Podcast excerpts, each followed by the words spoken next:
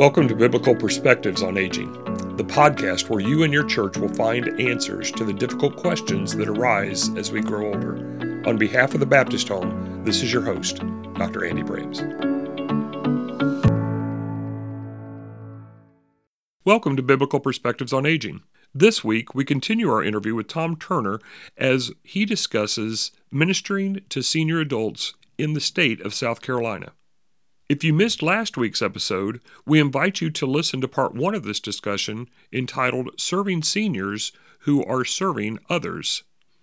And don't forget to click subscribe to hear more great conversations on applying biblical principles to aging issues.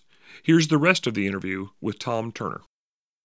Thank you for mentioning that, Tom. I think that probably is one of the biggest challenges that many people on the outside of the industry are not thinking about as much.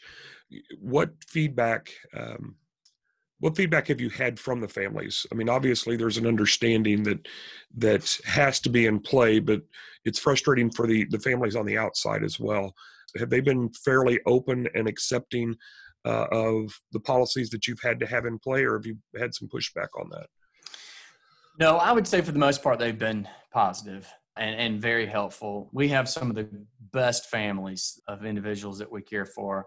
I think, like all of us, though, they're coming to the end of their um, ability to to not see mom anymore, mom and dad. I think that they are uh, they've been very um, accommodating. They understand the limitations we have. They understand that for the most part they've understood that you know we aren't setting these guidelines. They've been setting by local government and the CDC. But again, I think it, it, it's one of those situations that they're ready to see their loved ones again. And then you know we'll have that. We do have a small population of people who are very cautious themselves, and so we've received some questions about how are we going to reenter or have a reentry safely and, and, should we reconsider that it's been not many but a few and so we're trying to answer that as, as best we can again 2020 has been a year like no other. so absolutely, none of us know none of us know the answers to those things. We just we've just got to continue. One things our families do for the most part realize is that um, while this all surprised us, it did not surprise the Lord. Amen. And so we're just leaning on Him for guidance and direction, and and so hopefully He will continue to bless our communities, your communities, um, and those who live in senior living communities. Thank you for that, Tom, very much. Um, now, you said that you've been in involved in caring uh, senior care in some way, shape, or form for over 25 years. The last 10 plus years, there as a part of the SCBMA. Part of your career was in the for-profit sector. Explain some of the similarities and differences related to those mindsets. You've been an administrative the entire time. You said, what are some of the similarities and differences uh, from that perspective, Tom? Well, obviously there are a good amount of similarities in in care levels we provide on our campuses and in many life plan communities, not for profit life care communities. We provide skilled nursing, assisted living, some independent services, just like the for profit folks do.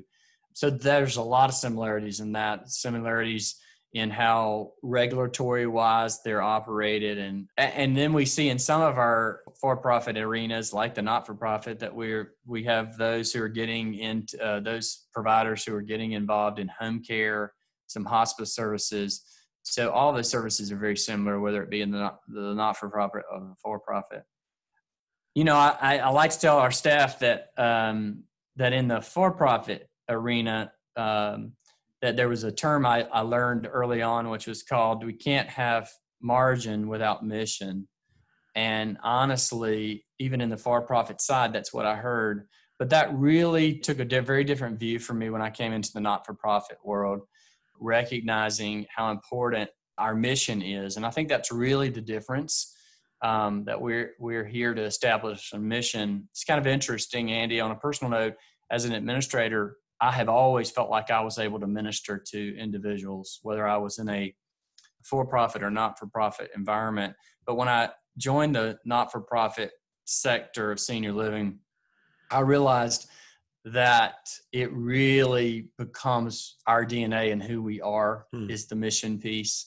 And that for us and so many not for profits really come back to our biblical principles that guide us. Not to say it can't be that way in a for profit sector. There are those companies that operate that way, but it's unusual.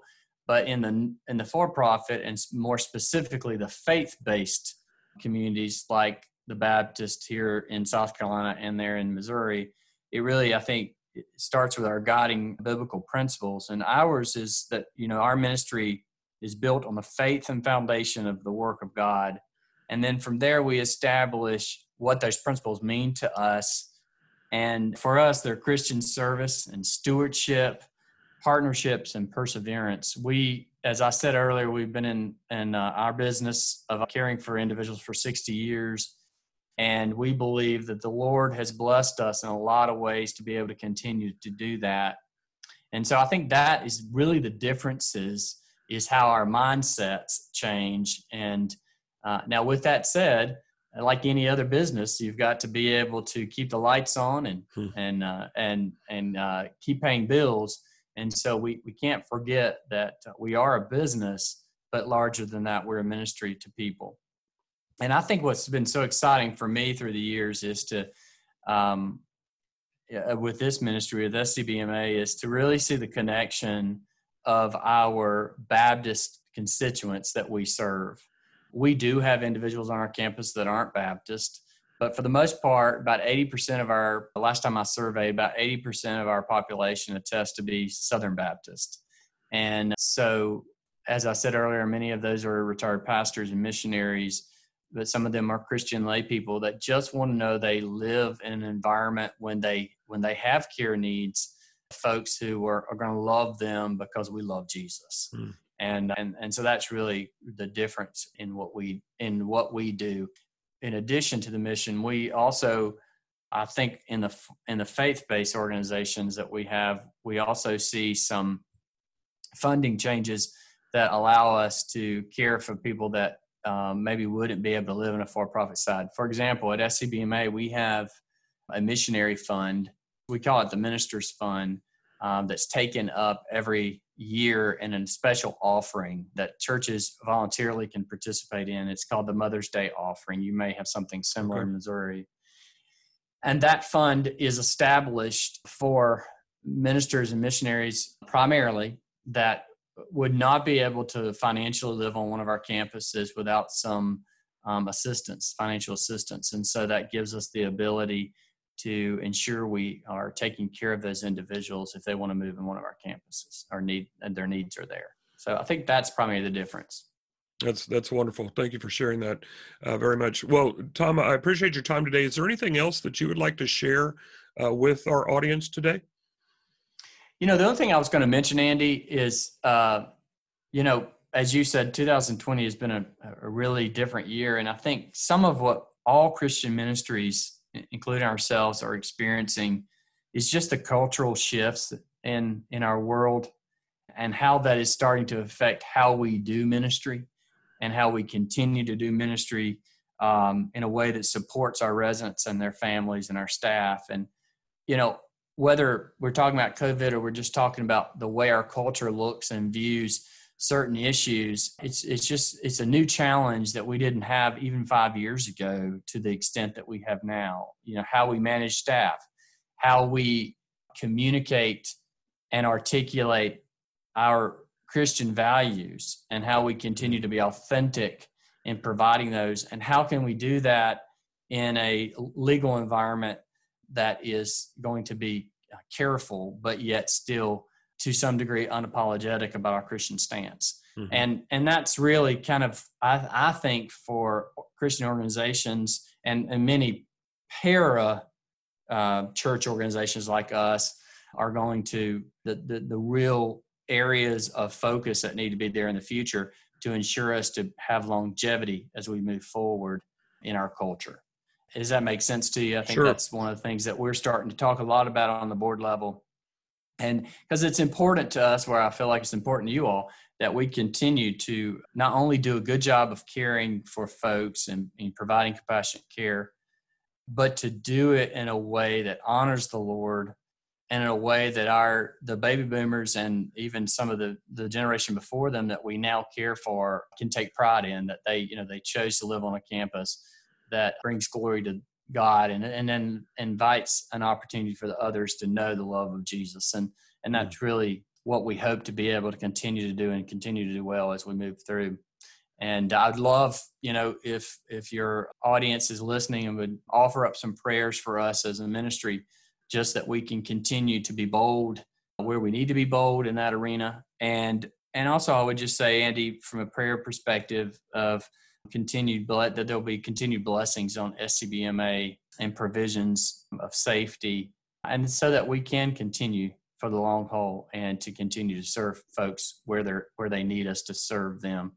I would say that, and I would say I would love the opportunity to know too what we can be praying for for you all as well. Maybe similar, but may also be different.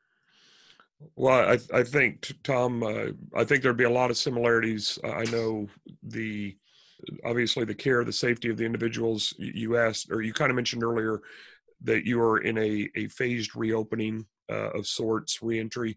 Uh, Missouri is the, the governor of Missouri has recently made that option available. That is being worked out right now. And, and interestingly, just as all of that became began to be realized in some ways the governor was was uh, it was announced that that he has covid now. So I, I think i think there's a lot of parallels a lot of similarities there tom.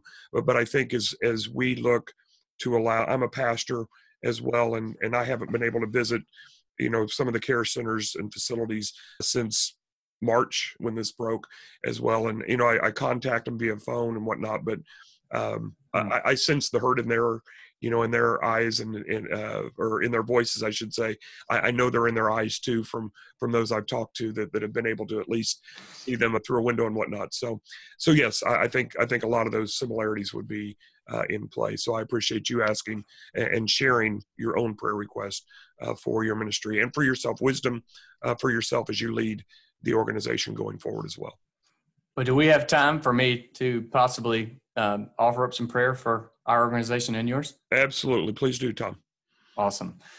Dear Heavenly Father, we just thank you so much for this opportunity to be together and to uh, uh, to share. And uh, Father, we thank you for the for the privilege that it is to to serve our senior adults throughout our country, specifically in South Carolina and Missouri. Father, I just um, I thank you for the blessings on our organizations and for those who, uh, those individuals who are served on our organizations. I thank you for our staff and those who um, unselfishly serve every day this population. And Father, I do offer a prayer and for our staff, for our residents, and for all the things that we've talked about, whether it be cultural issues, issues with the virus. Father, I just pray that you will continue to bless organizations I pray, Father, that our organizations will continue to be focused on how we can serve people better, but do it in your name and that you will be glorified in the process. Amen.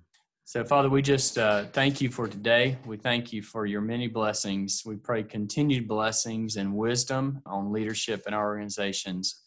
And, Father, we pray for our nation that as the as this hopefully we, we, we pray that the virus will con, uh, continue to decline and we can get back to normal. It, it, whatever that new normal is father. But father we also pray for our nation and for all the issues that are being driven culturally. And we pray that you help us to know how to be part of the solution. And father we pray that as we do that that our seniors will benefit and be blessed and that um, you will be seen as the way and the answer for all people. Now, these things we lift up in Jesus Christ's name. Amen. Amen. Well, thank you, Tom, for your time today and for that prayer. Uh, look forward to um, uh, hearing how your ministry and the, the expansion that you have going on there in South Carolina continues to unfold in the future.